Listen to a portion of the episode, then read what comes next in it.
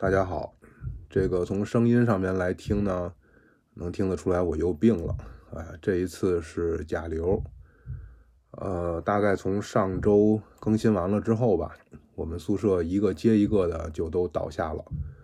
他们几个是不是甲流我不知道啊，但我肯定是。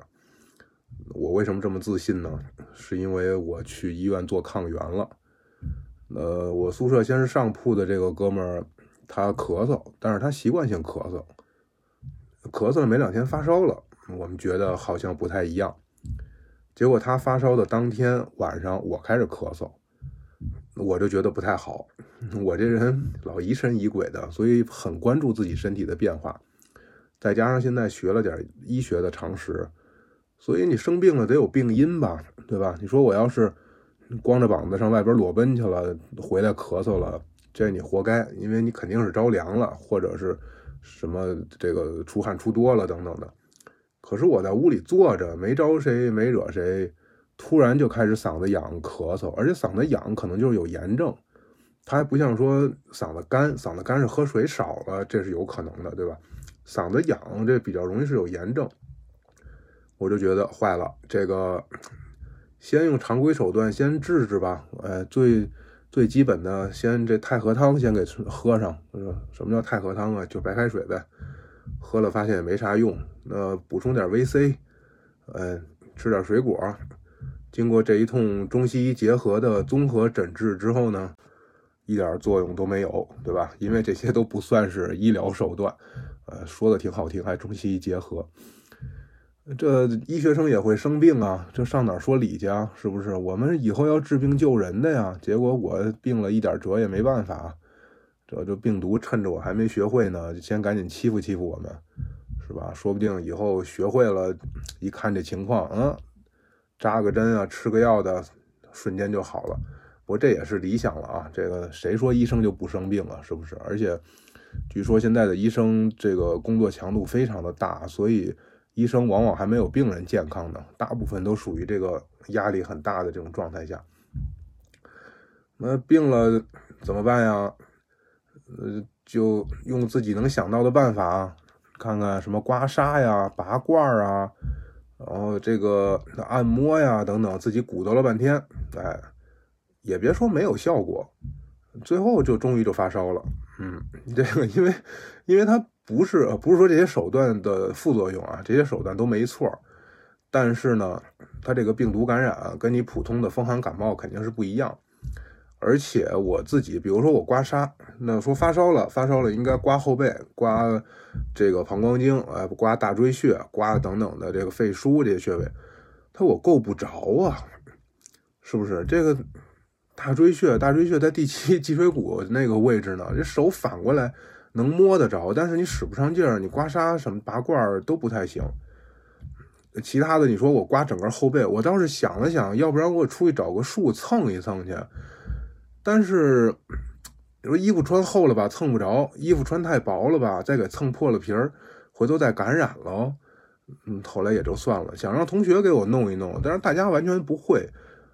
我也是因为从小这个长公主比较爱好这些事儿，所以我多少知道一点，但我同学们完全零基础啊，上来两个大男人脱光了膀子互相捏，这个可能对于大三大四的这个医学生来说很正常，你别说互相捏了，互相扎都行，但大一的孩子们还没有做好这心理建设，所以我也就没有这个求助于同学。另外再有就是过了一天，我宿舍另外两个人也陆续开始咳嗽，开始发烧。那仅有的一点理性告诉我，这应该就是传染病啊，这个他不是说自己一个人着凉了，吃多了，或者是有什么内因外因的这些病，那最主要的可能就是因为感染病毒。中医上面没有病毒这个词，但是它有相关的这种认识，有戾气啊，或者是什么瘟病啊等等这些。以前有朋友留言的时候跟我说过，说求求你了，不要再说中医了，中医连病毒的概念都没有。说那中医没有病毒这个词怎么了呢？它就不是医学了，它就是邪教了，还是怎么着？它没有这个词，但它有这个概念，而且它有一系列的就是历史上面针对一些大型的传染病啊什么的，像古代伤寒疟疾啊、什么霍乱啊等等，都是有留下了很著名的这种医疗的病案、医案，还有一些这个方子、一些治疗方法的。只不过我还没学到，这温病学是得等大三才能学，这没等我学，他先病着了，这也是病超纲了，那也没办法，所以现在就只能是。那去医院吧，毕竟有那么多已经学会了的大夫们，现在走上工作岗位，给大家这个解除痛苦。我同学有去医院的，就因为这一次的这个甲流啊，在我附近来看，那范围还挺大的。很多同学，这没有统计学上面的依据啊，说具体全校几万人，%多少感染什么这种，这没有，但是。咱们用定性研究的方法来看，就我周围认识的人，我挨个跟他们说我发烧了，然后里边可能有2/3以上的告诉我他们正在发烧，个别一两个告诉我他3天前刚好，2天前刚好，还有一两个告诉我说这个他现在也开始有点咳嗽了，反正大部分人都是正在处于发烧的这个发作期，而且我周围的人不止我自己班里面的人。往上问到了21级的，往其他学院问到了不同专业的，很多人都有这些症状。然后他们呢，有些人去这个市里边的医院，但市里边的医院也就是当发烧来治的。有些这个已经中医学到一定程度的，所以他会给我建议让我喝，比如说小柴胡克力啊，或者喝一些什么药。我们学校是没有校医院的，一个医学院没有校医院，一个中医学院也没有中药房，这可能以后会有吧，据说以前有过，但是因为搬家，现在搬的708落的。图书馆报告厅都是这礼拜刚建好的，图书馆的书现在都还没上架完呢，所以也是之前受到疫情的影响吧，很多工作都还没有来得及做，那这也没办法，既然来到这儿了，对吧，那在这个地方就得适应这个地方的环境，所以呢我也没说啥，我就打听呢怎么着能买药吧，美团买药不给这学校送，我说也不远啊，看距离才500多米，校医院没有，有一个医务室去问问有什么药呢，我小柴胡已经卖完了，等着进货。那这个时候其实我已经特别难受了，这个时候我觉得比新冠要难受，我就从1楼走到了5楼，我站在5楼楼道里边喘了半天，那种感觉就像我以前军训就当兵的时候跑完几公里的5公里10公里的那种状态，然后我就感觉啊，那这个对我身体的损伤还挺大的。我新冠的时候走出去散步，顶多也就是觉得腿有点软有点累而已，但是没有这么明显的，其他的症状跟新冠都几乎是一样的，都头疼欲裂，全身关节酸痛，然后流鼻涕咳嗽。我新冠的时候没咳嗽，嗓子也没疼，大家如果记得我那个时候更新的话，我声音没有变化，我甚至阳了第2天我还弹琴唱歌录视频呢，当然这回一下子这个嗓子就从嗓子起来的，嗓子后来就不行了。另外就是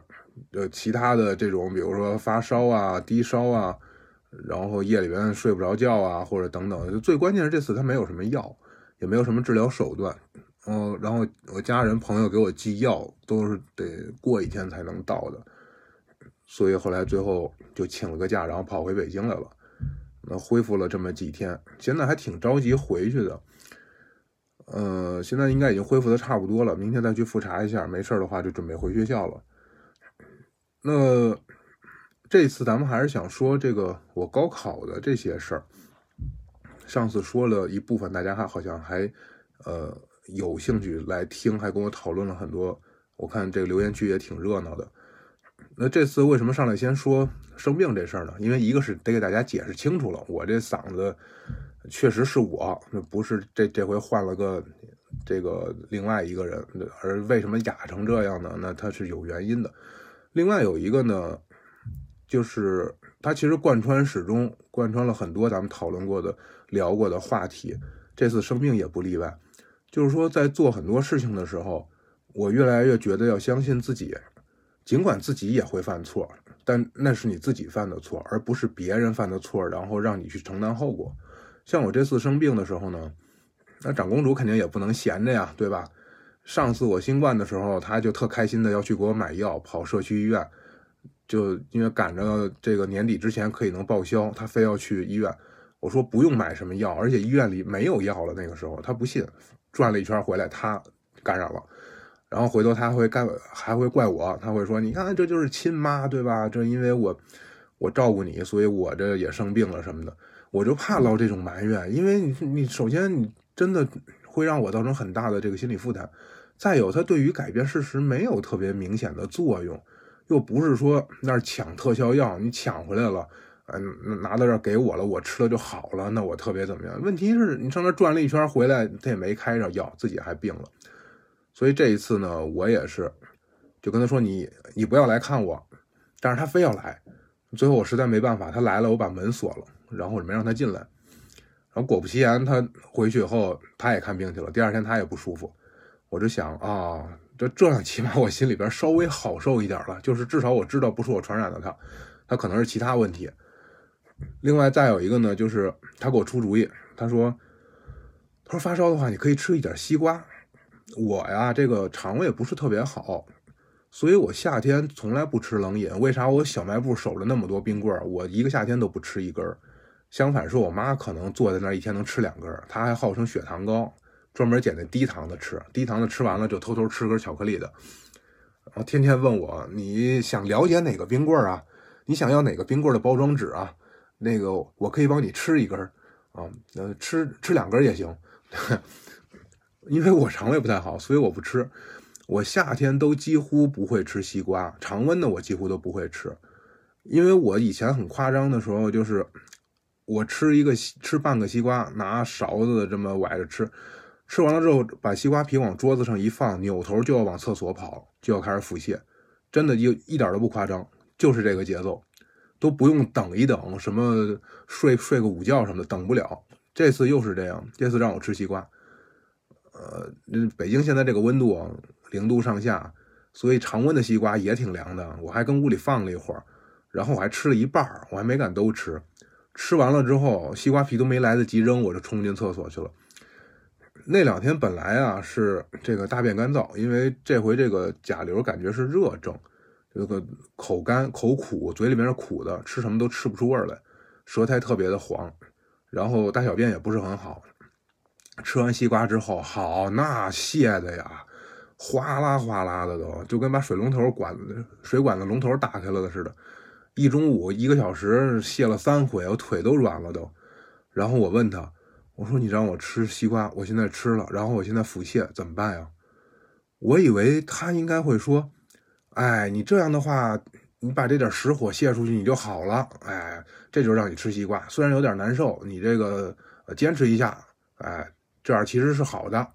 我以为他会这么说呢，然而没有，他说什么呢？他说啊，不应该呀，怎么会这样呢？那我可不知道了，你自己看着办吧。我说我自己看着怎么办呀？我现在除了往厕所跑，我还能怎么办呀？当然他这个就是刺激到肠胃了，所以他也不是说肠胃炎或者细菌感染什么的，所以第2天就没事了，就吃点暖和的，多喝点热水，晚上睡觉暖和一点，然后缓过来了，第2天就没事了。第2天我跟他说，我说我不腹泻了，你看。不腹泻了吧？哎，我说这是靠我自己抵抗力扛过来的啊，您有什么可得意的呀？这，然后后来我就说，当然这个过程当中他会给我出很多的主意，你应该这样，你应该那样的。后来我就说，我说这个事你懂不懂？你如果要是不懂，你就别说了。他说我懂。我说那是听你的还是听大夫的？听我的。我说行，就凭你这一句话，我就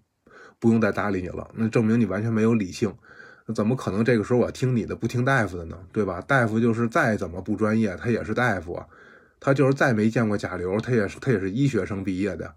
对吧？你再怎么专业的话，你这也就是民间经验啊。所以后来我又在想这个问题，就是其实做很多事情的时候吧，那个人对你信誓旦旦的说你听他的，你一定不能怎么样，你一定要怎么样什么的，原因并不是因为他有多懂，原因可能他就是他感情足够强烈。你要是听他的，那到最后真出了事儿了，也就是一瞪眼，然后说那我不知道，对不起，你自己看着办吧。就回到咱们说的高考的这个事儿啊，前面这个铺垫垫了15分钟，终于回到正题了。这个高考这个事儿也是，我最开始的时候，我想要重新高考，但是我没法跟我家人这么说。我跟我家人跟我爸说了，我爸不太怎么管，我愿意高考去呗。然后跟我姑说了，就强烈反对，就没敢跟我妈说，因为我知道跟他这么一说，他肯定他脑子里想的什么呀？他脑子里想的是你重新参加高考得花多少钱啊？是你是不是变相在管我要钱？当然我从小没有管家里要过钱，这是我们家特别严的一个家教，就是不许管家长要东西，家里边给你什么你就拿着什么，而且要非常感恩，但是你缺什么东西绝对不许跟家人说，否则的话一定是往死了打的，这种从小立下的这种规矩。所以我从小也没有什么零花钱，有的时候学校让交钱，我直接把通知拿回来往桌子上一放，我就不管了。他们要给我，我第二天就去交，他们不给我，第二天就跟老师说没钱，然后等老师再去找，因为老师也知道我这个肯定不是个捣乱的孩子，所以他也知道可能家人管得太严了，他也能理解。那后来上了中学之后，那个时候去坐车呀什么的，早上起来坐公交车，办月票，办了月票之后，每个就是一个月就不用花钱了，都可以坐这车。但是有的时候快迟到了，所以想坐另外的一种收费的车，就那个时候北京刚有7几8几的这种空调车啊什么的，那个车是不能用月票的，它不是北京公交总公司的车。那个车快，但是那个车贵，我兜里边可能就因为没有这1块钱，那就坐月票那个车上学，然后就迟到。那也没有想着出门之前管家里要钱打车去或什么的，那完全不可能。所以现在也不会跟家里边人说要东西，但是我妈总会有这个危机，她总会觉得，哎，你是不是想管我要钱？再有一个了，你如果现在要是重新高考，你考上了，然后你再读5年，你得什么时候结婚生孩子呀？又得往后拖5年。所以他脑子里想的是这个。至于说你学什么，你干什么这些事儿，他没考虑。你去哪儿，去哪个大学，哪个城市，那都暂时没考虑。他首先先考虑的是会不会花钱，第二考虑的是这个那得什么时候结婚生孩子。所以我就换了个策略。之前有记者采访什么的时候都问说你怎么跟家里肯定特支持你吧，我说不，我说我干什么事情家人都不支持，说那你怎么让家人同意你重新高考这种事儿啊，说如果我在家里边这样的话，被家人打死了的可能性都有，对吧？你这，我说我是这么跟我妈说的，我说哎呀，你看我现在越来越觉得经过这个新冠以后，哎，这个还是学医特别好。因为我舅舅咱上次说了，他不是从小学医嘛，从小自学的，跟师傅学的，但是也没有什么行医资格。然后我就说，我说哎呀，我特羡慕我大舅，你看我大舅就懂这些，人家这回疫情的过程当中啊，不光能自己保证没事儿，然后呢还能照顾家人，还能照顾周围朋友，甚至还可以这个给人做个咨询，帮助很多其他的人。我妈一听我夸他哥哥呢，她肯定很高兴啊。她说：“对，你看，还是你大舅那有眼光。”我说：“我也想学医。”就开玩笑的就说：“我说不行，其他事我都不干了，我就非得学医。”学医这个事儿，在我们家呀是能够少有的几件能够得到家庭支持的事儿。其他的你说什么读书啊，什么出国留学啊，那想都别想。然后你要说什么我想换工作，我想出北京啊，我想什么的，这些事儿都不太可能。但是学医这个事儿呢，因为从小家庭有这个氛围，大家都感兴趣，可是呢谁也没好好学，而且呢又都很仰慕那些名医，不是仰慕人家治病救人啊，是仰慕人家挣钱挣得多，觉得说坐在屋子里边，哎，态度也不用很好，甭管坐着还是躺着，来个病人撒手指往脉上一搭，随便说几个字儿，这钱就到手了，他们特别羡慕这个。包括我舅舅其实也是这样，到现在他去给人看病啊什么的这些，他其实他没有明着跟人家说你这病我必须得花多少钱或者是怎么着，因为他没有这行医资格，对吧？只能朋友之间互相介绍，互相这个提供一些建议。但是他也会很羡慕那些名医，哎，可以直接往哪一坐，前呼后拥的都是学生了，然后这个又有社会地位，别人很尊重，然后自己挣钱又很容易，挣的钱又多。所以学医这个事儿呢，在我们家能够很容易得到支持。我说我要学医，我说我也不着急找工作了，我也不考博了。一说不考博了，我妈也挺高兴的，说：“哎，你看你考了博，最后也找不着工作，是吧？你那你还不如学医呢。”我说：“对，学医。”那这个话题既然聊到这儿了，下一个话题就得说怎么学呀，是不是？学中医还是学西医啊？那学西医的话完全没有门路啊，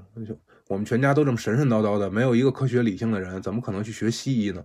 那是学中医，学中医你也得有一定的路子呀。就是那可能会想说，哎，要不然找个师傅拜师。我说您知道拜师多贵吗？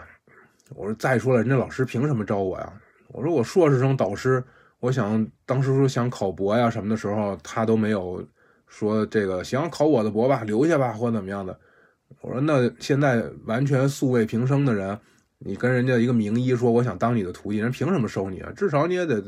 带点东西，带点钱，这个一年时常不断的啊，逢年过节的你也得过去提点什么东西向人家看看去，这得花多少钱呀？碰巧呢，我妈周围有这样的人，她说真的确实是这样，她认识哪个中医药大学的老师，别的一些参加一些外边的什么讲堂活动的时候认识的。他的博士这个刚读完1年级，家里边就已经卖了一套房了，哎，然后他的谁哪个人见过的他的弟子啊，一说听说老师来北京了，然后提着大包小包过来看来，那都不少钱呢。我说对，那肯定得花好多钱。我说不行，不能让咱家花那么多钱。我说那怎么办？我说报个班学，然后报个班学他也得花钱啊，对不对？而且报个班学这种学习班，他也没有一下学5年的班啊，最多短则3-5天，多则不超过3个月，有的可能长一点，陆续的学1年，哎，周末的班或者什么的这种。我说这种花钱也特别多，而且关键是什么呀？这你学完了以后，你没有职业资格，你不能考职业医师资格，职业医师资格必须得是医学院的专科生或本科生才可以。我妈说哟，那你硕士毕业你都不能考。我说我硕士毕业真的不如人家医学类的职业技术学院的一个大专的这个学生，大专的学生可以考助理医师，然后可以再往上考。我说但是我硕士博士毕业的话，我不是这个领域的，我根本进不了这个圈子。给他一解释，我妈觉得也合情合理，对吧？虽然他没经历过，但是他也觉得合情合理。那你也不能说是个博士就能给人看病啊，是吧？你是个博士他就是大夫了，他学历高，但是国家也不傻，你专业性不够啊。最后绕来绕去，我说那好像就只有一个办法，那我就重新高考去了。我妈说就当个笑话一听，就是哎呦，那你哪考得上啊？人家是现在这高考这么难什么的，怎么着的？我说那要不然我先打听去。我说这倒是便宜，这个肯定比那个拜师什么的便宜，就是我自己辛苦点儿。然后画了这么个陷阱，我妈掉进去了。我妈觉得可以，不用我花钱，你学会了还能给我看病，挺好，让你自己辛苦点呗，是不是？年轻人嘛，对吧？你去辛苦去吧。然后后来这事儿他就没再拦着我。不过一直到现在啊，我还在找这后漏。这回新冠之后，我就跟他说，我说你看，他也看新闻，他也知道国家现在政策上面大力扶持中医药的产业啊，高校教育啊，什么师承培养啊等等各方面的。他有时候他也会跟我说，他说哎，你这学医的这个决定做的真的太对了，你看国家现在都这个这么大力弘扬中医药，你这个说不定毕业以后啊，你工作都不用发愁。我说我现在我也不发愁，我就没想着毕业我能找着工作。那什么岁数了，你还往医院里边去，那纯粹就是看缘分的事儿。哎，但是他现在会觉得，他说哎，你跟你们学校的老师搞好关系，哎，然后最后没准谁看你不错，谁最后给你安排工作什么的。我说那都是什么年代的事儿了，大学毕业还给安排工作。再说了，我们学校连硕士点都没有，他给我安排工作能给我安排到哪儿去？但是这些就没再跟他说。实际能见到的好处就是，哎，现在比如说新冠或者平时生一些什么病，我简单的分析一下我是怎么回事，怎么什么的。他也知道这些理论，但是呢他都是1357的，这隔一句听一句的，回来以后就传那么3-2句，自己就觉得自己懂了。现在我能给他系统的一讲，包括他有时候不舒服我也可以给他分析一下。像有一次他晚上突然间就是也是有点属于焦虑症的惊恐发作的这种，他其实好多年了，他的焦虑症惊恐发作从我大概从20多年前甚至25年前吧，可能就开始有这种症状，大半夜的闹腾。但是那会儿谁也不知道这个事儿，然后现在一直到我也有这些症状的时候，我才觉得我这是不是遗传啊？这是家族病啊！这是一家子神经病，很难保证我精神健康，对吧？但是我现在可以给他分析，他有一天晚上又是觉得心慌，非要去医院看急诊，我就给他分析了一下，大概是之前可能是一些什么事情，他潜意识里边可能是有一些什么样的东西被触及到了，然后怎么样？哎，听完以后觉得挺有道理的。他在此之前大概已经连续有3-4天，每天夜里会心慌的把自己心跳把自己跳醒，夜里2-3点钟吓得睡不着觉。结果那天晚上实在是受不了了，然后非得要让我带他去看病。我给他讲完了以后，结果从那天晚上开始就再也没有夜里边惊醒的这个了，就持续了好长时间，基本上这一阵就算过去了。只不过呢，他潜意识里边有啥我也不知道，所以呢过一段时间外边有点什么事儿再一刺激他，他可能又得慌几天，那就再说了。但是至少让我觉得说，哎，无论心理学还是中医这些系统的了解了之后，可以简单的这个处理一点特别简单的这种生活里面的小问题。他也觉得很神奇，他说啊，原来心理咨询这么神奇啊，难怪你去做心理咨询1个小时得花500。我说这刚才咱俩聊的这点至少就得值个350、480的吧，对吧？要不然你要上医院里边，你救护车过来了，送到医院就得多少钱呢？送到医院其实什么事都没有，做个心电图，再给你输个液，又好几百，往返一趟一折腾一宿，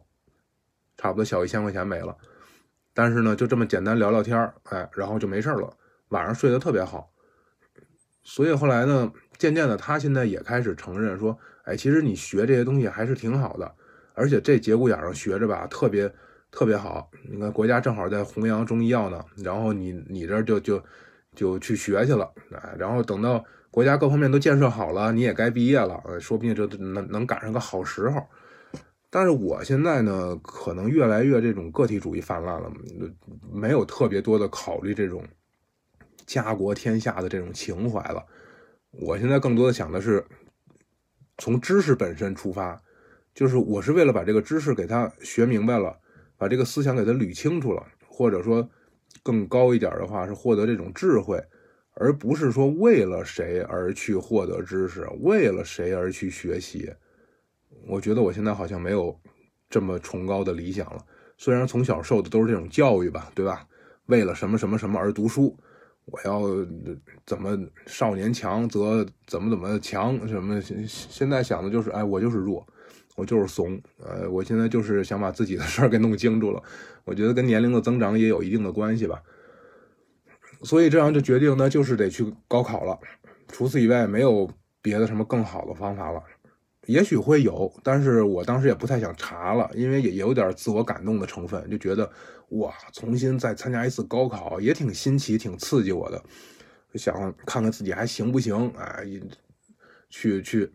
再来这么一回。然后觉得好像也挺悲壮的，哎，不管考得上考不上，至少我都试过了。嗯，其实如果纯粹100%理性的话，再去想想看看有没有可能，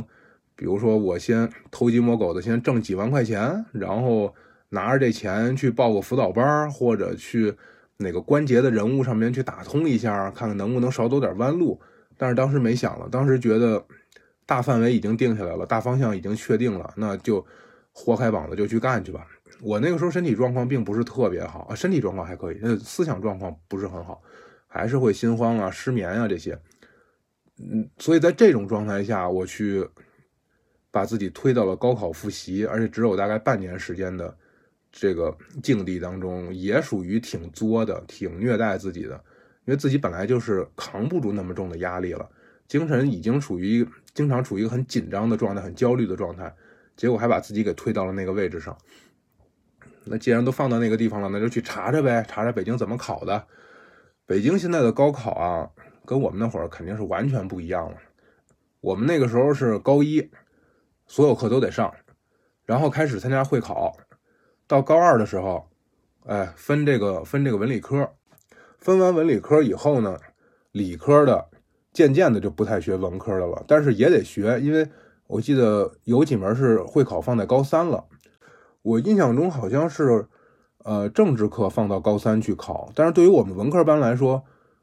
高一考生物，高二考物理化学，基本上理化生就不用再接触了，后边的时间全都可以用来去这个学自己的文科的专业课了。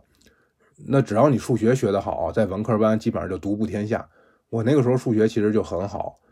当然确实北京的数学可能容易啊，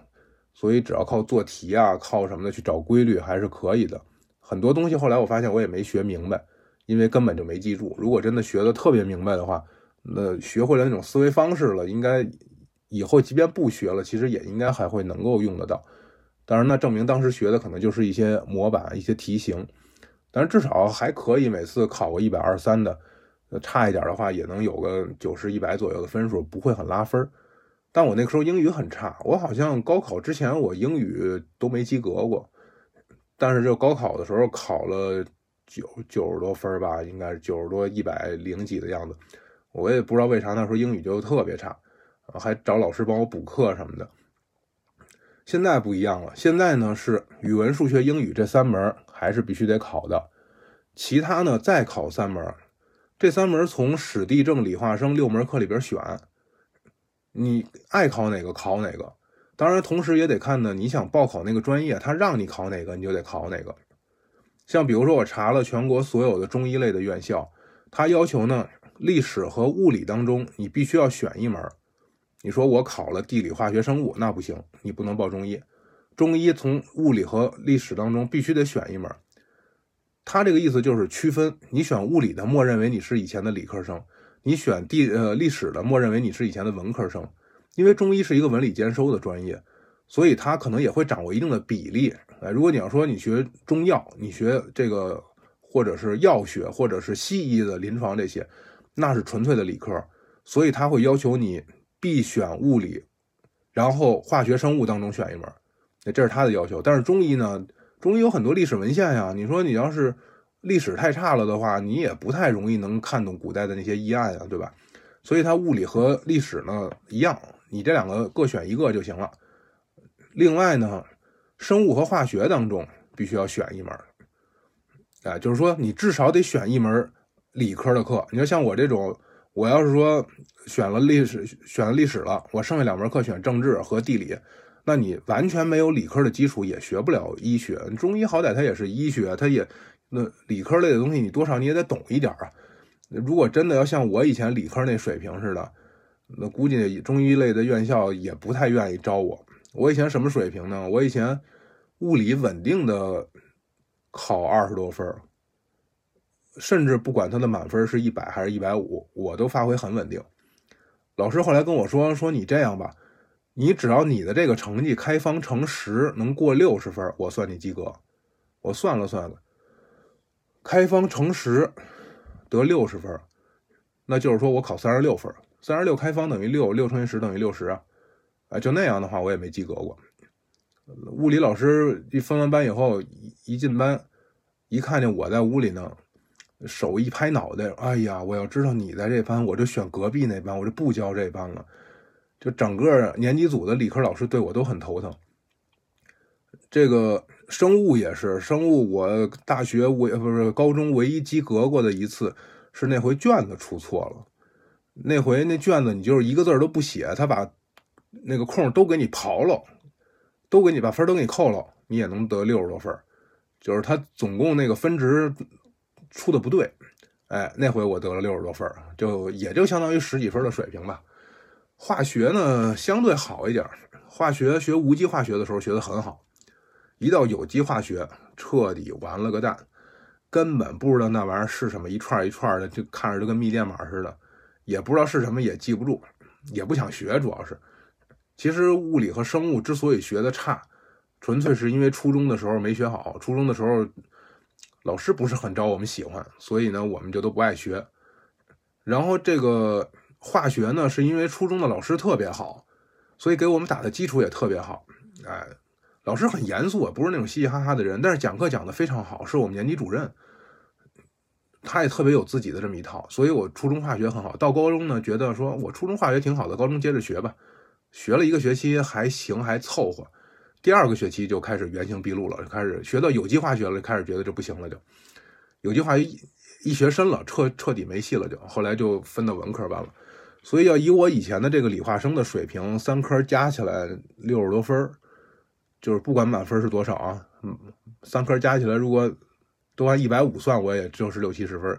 ，100分算我也差不多60-70分。哎，其实我觉得呢，这么说起来我学的挺好的，你看我都不受它外界的影响，我永远都发挥这么稳定，这才证明我学的扎实呢，对吧？不管你考什么，哎，反正我都能得这么多的分。你要说你不管有的学生你考这个得100，考那个就得20，那证明他学的不扎实。那我多扎实，不管你考什么我都能得20多分。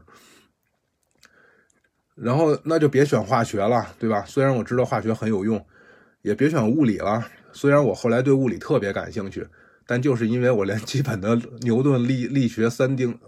定律还是2定律还是4定律不知道，反正就是牛顿力学经典力学这个定律我都闹不清楚。到后来我开始对爱因斯坦感兴趣，开始对科技史感兴趣的时候，我发现不行，我得从认字开始学。所以这种水平现在拿来高考半年显然是不行的呀，那高考本来就是很难。后来我就选了生物，因为有人告诉我说，我一朋友告诉我说他高考生物得满分，说生物特别容易，生物就是背诵就是背书，哎就可以了。这个后来我看了看我学第一本书细胞学的时候，也确实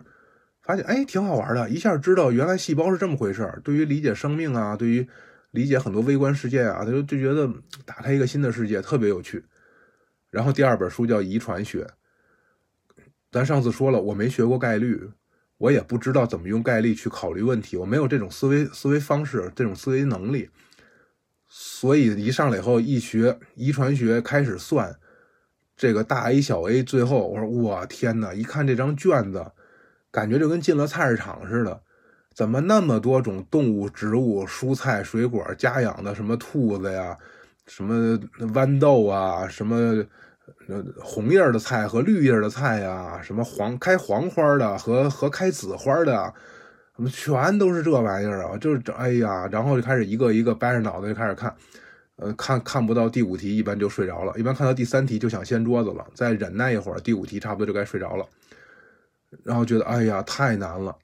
遗传学这些基因东西看不懂，后边基因工程也费劲啊。第5本基因工程，第3本还是第5本我忘了，反正后边是有一本是基因工程。结果到最后我想，我说如果这部分我要是抛弃了，我不看它，我生物能得多少分？人说你大概能得1/3的分数，就30多分。我说那也确实有点低了，还是得看一看的。你要说这个知识点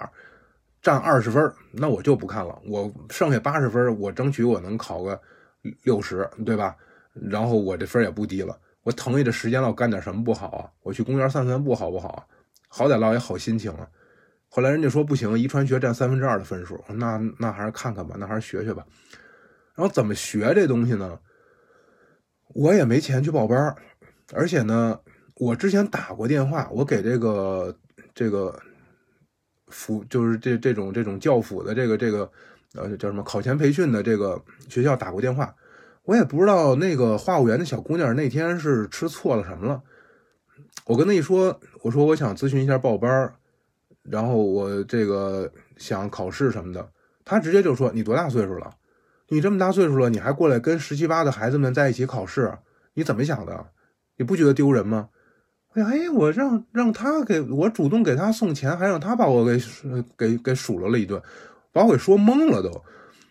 要是平时我还挺注意维护自己的权益的，这种时候可能我就直接就举报，或者至少跟他吵一架。结果那天赶上我自己本身也心虚，因为我也确实是在做一个我自己没有任何经验，也没有这个经验可以参考的这么一件事儿。我去知乎上面也查了，去百度上面很多地方都查了，很少有这种情况，它没有什么可以让我参考的，所以我也不知道说那我这个36报一个这个培训班和18的孩子一块上课是不是很不道德的一件事啊？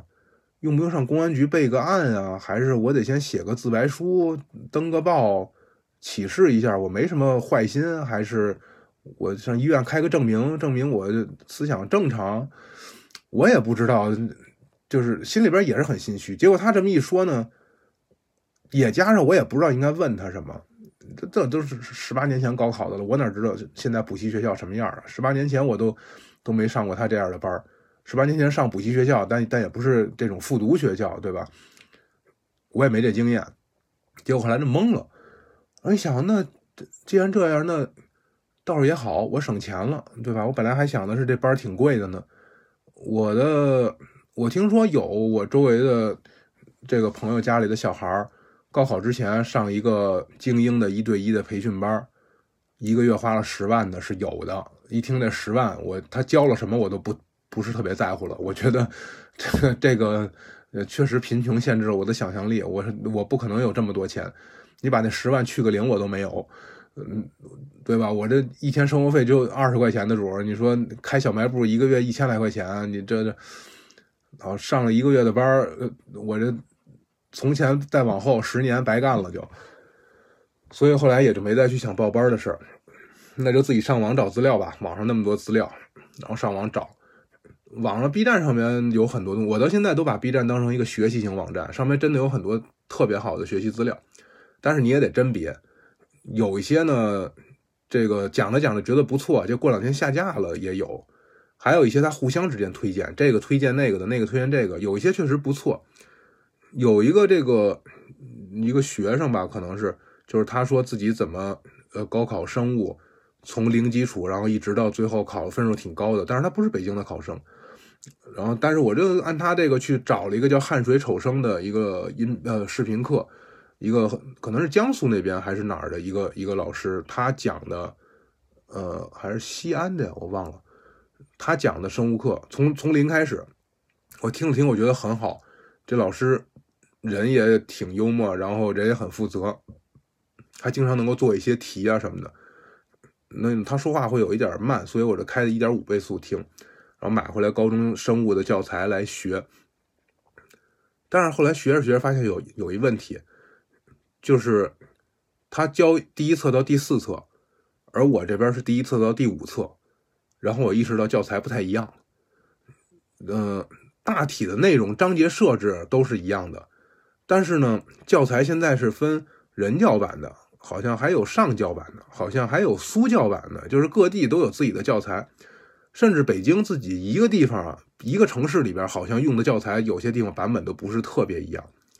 然后高中这生物教材呢它很缺德，至少北京的这个用的这个它很缺德，它不是里边大量的知识点，而是大量的实验记录，它留下实验的这个空让你记录，这是让学生们上课的时候做实验，做完实验直接记在上面，很多时候应该是在实验当中老师课堂上面讲的。我没做过这些实验啊，咱上回也说了，我勉强知道初中生物的时候用过显微镜，我们中学那会儿条件还真的挺好的，初中就有一个大的一个实验楼，所有的物理学实验、化学实验、生物学实验全都可以做，然后基本的这些仪器啊什么的都有，所以我们上初中用简单的光学的显微镜去看还记得草履虫呢，还记得这些简单的这些东西的名字，但是里边什么叫细胞核，什么叫细胞壁已经是不记得了，然后什么做什么洋葱的实验，怎么滴哪个东西，怎么什么那都是不记得了，所以重新看这些实验的时候觉得很陌生。那不看这些实验看知识点，它知识点并不多，而且呢很多说的都很精炼，有习题也没答案，这个可就不好办了。那就碰巧这个时候网上有一个网友，他说他以前是新东方的这个生物老师，退了几年了，但是现在也愿意帮助我。网上很多网友给我提供了特别大的帮助，但是我不太敢说行，那以后你就来给我讲这个课吧。一个是让我会觉得说利用网友的感情，再有一个是我知道我基础有多差，我不知道人家耐心有多好，但是我知道我基础有多差。我觉得就是好钢用在刀刃上，是吧？等我高考之前需要什么的时候，1-2次的辅导还是可以的，但是从现在开始就辅导的话，我能坚持得下去，我估计对方那耐心耗不了几回就得跟我这个有劲了就。而且最主要的就是觉得你给人家钱不给人家钱呢，人家说是义务免费帮你，那你也不能真的就是说行我作为一个小有名气的这个豆瓣上面的一个小网红这个粉丝福利什么的，我真是干不出来这种事儿。我是觉得大家都是凭本事吃饭，凭什么人家帮你？人家帮你一次是因为这个是帮个忙，人家真说帮10次你不给人家钱，这时间人家干点什么都可以，人家这都是可以凭讲课挣钱的人。所以我也没有特别多的就完全真的让他帮我，但是后来让他帮我串着讲了一下，但是遗传学这块实在还是没办法，它不是1-2个小时就能给讲明白的，里边涉及到大量的题型、计算啊，各种不同的情况什么的。所以生物后来就只能就是看着这个 B 站上面的视频课，然后每天看1到2个，开始计划的还挺好，结果越到后边越看不懂，越到后边我自己买的习题册也做不完，然后中间隔断了，一直到高考前，其实那个课并不多，我还做了个 Excel 表格，做完一个图一个，70多课吧，我也没看完，到最后基因工程完全不会。所以高考的时候考到基因工程的题，我就自由发挥，就想写啥写啥。然后出来以后呢，考生物是第几天考的，就是我那个考场都是复读的考生，所以大家还挺有共同语言的。考了1-2天之后，大家就慢慢就有认识的了，出来以后就能聊2句了。有人就问我说，哎，大哥，我看你肯定学得特好，我看你答的都特别那个什么，刚才哪道题你那个是写的啥，我们都写的是什么什么什么什么。我说实话，你们说的这些词我长这么大头一回听说。他说不能吧，这不就是书上那什么的。我说我没学这一块，我没学到这儿呢，你要再给我1个月我也许能学到这儿。因为那个时候到后来精神上面也有点绷不住了，就是每天心慌的什么都干不了，到最后就哄着自己出去公园里边打打太极拳呀，回来因为晚上睡觉也睡不好，每天坐那学习心跳的噔噔的。你想心率，如果你坐在书桌前面看书，心率一下跳到130，还老经常早搏，跳着跳着少跳一下，跳着跳着多跳一下，你能干得下去啥？反正我那个时候是不太行，所以最后我根本就没学过这些东西就去考了。哎，结果没想到我差点蒙及格了，我生物最后好像考了50多分了，就证明北京题还挺容易的，是吧？就是最后数学也是，数学我觉得哎呀，我答题加一块都没100分，满分150啊，我最后还得了80多，差点及格。我说我不知道是怎么蒙的，是不是老师看我写了什么就给我分了，而不是说看我写错了给我刨的分了。所以最后分数还挺高，因为据说我们这一年数学还挺难的，好多我认识的像清华北大附中的这样的很好的学生，说他们刷了1年的题，结果这回拿到高考卷子发现风格完全不同，就大家都懵了。都平时140的学生，这回都130、140的学生都哭着出来的，最后可能也就是，当然人家差也不会差成我这样了，人家差也就是考个120，最低了110，哎，没考满分可能就得哭一鼻子这种。然后生物呢，那就只能就这样了，都已经选了呀，对吧？后来就这么学了。其他2科，一个选的历史，一个选政治，这玩意儿没得商量。因为你让我去选地理，我地理也不行。我地理当时我们当年考试的时候是语文、数学、外语450分，各150嘛，然后加文综，文综是史地政，理综是理化生。这个文综里边呢，历史100多，100几，政治100出头，101左右的样子。然后地理是80多，这么3门课，我地理可能也就是个50多分的水平吧，就是及格线上下晃悠的那种。我也不知道为啥我学不明白，就缺乏这个抽象思维的能力。一涉及东南西北，你让我出去找路我不会迷路，但是你要一说什么什么封面啊，什么等高线啊，什么洋流啊什么的，我那个题放在那儿，我得360度转着圈的看，我也不知道它那个洋流是往哪边流，而且脑子也不好，我也记不住它那些名字，所以地理我也没选。而且我也不知道现在孩子们地理学啥，你想我以后我学中医跟地理关系好像不是特别大，就算了，还是找擅长的历史政治吧。历史我把教材都买回来了，我说历史呢我当课外书看，从头到尾看一遍。另外呢，平时我这以前做历史学编辑的，所以手头历史书非常的多，看不想复习了就随便抄一本别的近代史的书过来看一看。历史最重要的其实就是近代史，就是近代史和现代史，因为它是党史，对吧？从初中到高中到你大学，马哲、邓论、思修，就现在我们就开始接着学这些。一上课老师就说了，咱们中国近现代史就是党史啊，考研你肯定还得考啊，对吧？所以这个一直到这个你以后工作了什么的，很多都得需要考这些，所以应该挺熟悉的，我觉得这应该好学啊。然后最后历史果然是看的还挺好，不过考的也不是特别好，具体的到时候咱们后边再说。就是没有考的像我想象的那么好，我说怎么也得85分以上吧，满分100我也得85以上，结果也就79吧，还是多少，也没上80。政治是我一个软肋，我这么多年考政治永远都是比及格高不了几分的那水平，倒也不至于不及格，但是呢分数也一直上不去。可是政治呢，我一看太多了，高中政治咱们上过高中政治都知道，它是大学所有公共课的集合，对吧？不光有这个政治学原理、马克思主义哲学、马克思主义经济学，然后它还有法律基础，还有什么中国特色社会主义，现在还有逻辑学的东西。就它那一门课在大学里边你能上一学期，那得是好几七八门课的内容。结果我没买教材，我想买了我也没空看。这个语文我肯定我也没买教材，英语我也没买教材，这些东西我就准备就是凭自己的功底去裸考了，就爱怎么着怎么着，我也不复习了就。然后政治我也没买教材，结果最后造成一个什么很麻烦的事呢？他现在政治题出的吧，指向性很强，他好像是每一本政治教材，比如说这本书叫《哲学与生活》，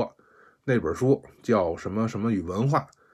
然后他让你从《哲学与生活》这本书当中的观点来论述这道题。我哪知道那本书里说了什么观点，我都不知道那本书是什么。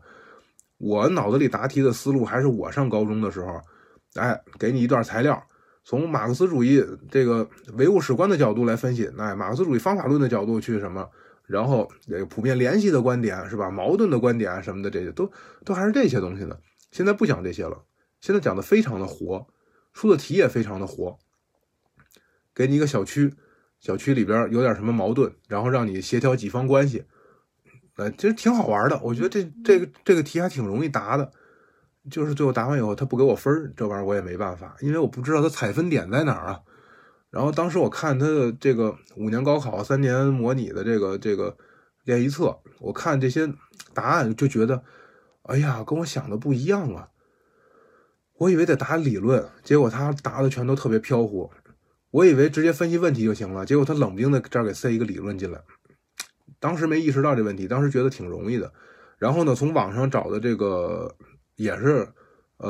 京华学校的这个复读班的他们的视频，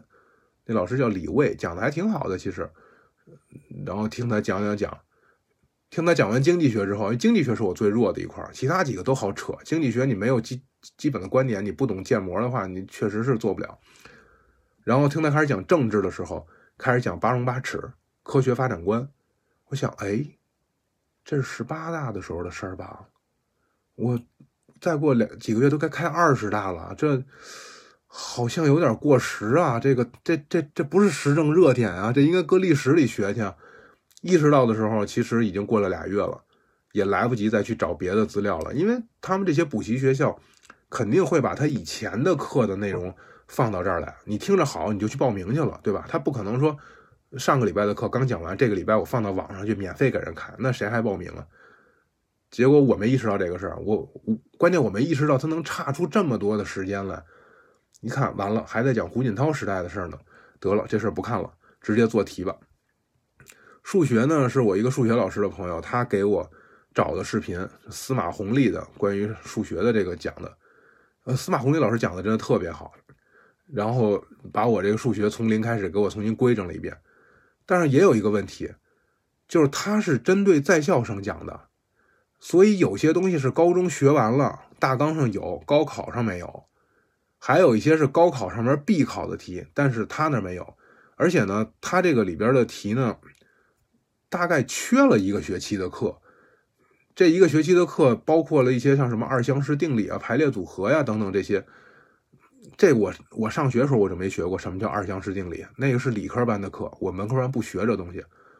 离高考还有一个礼拜，我才发现必考一道这样的题，我还不知道它是啥呢，至少占5分一道选择题，赶紧上 B 站上面找视频去学。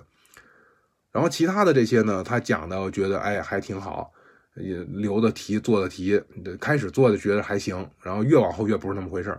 因为像导数完全没接触过，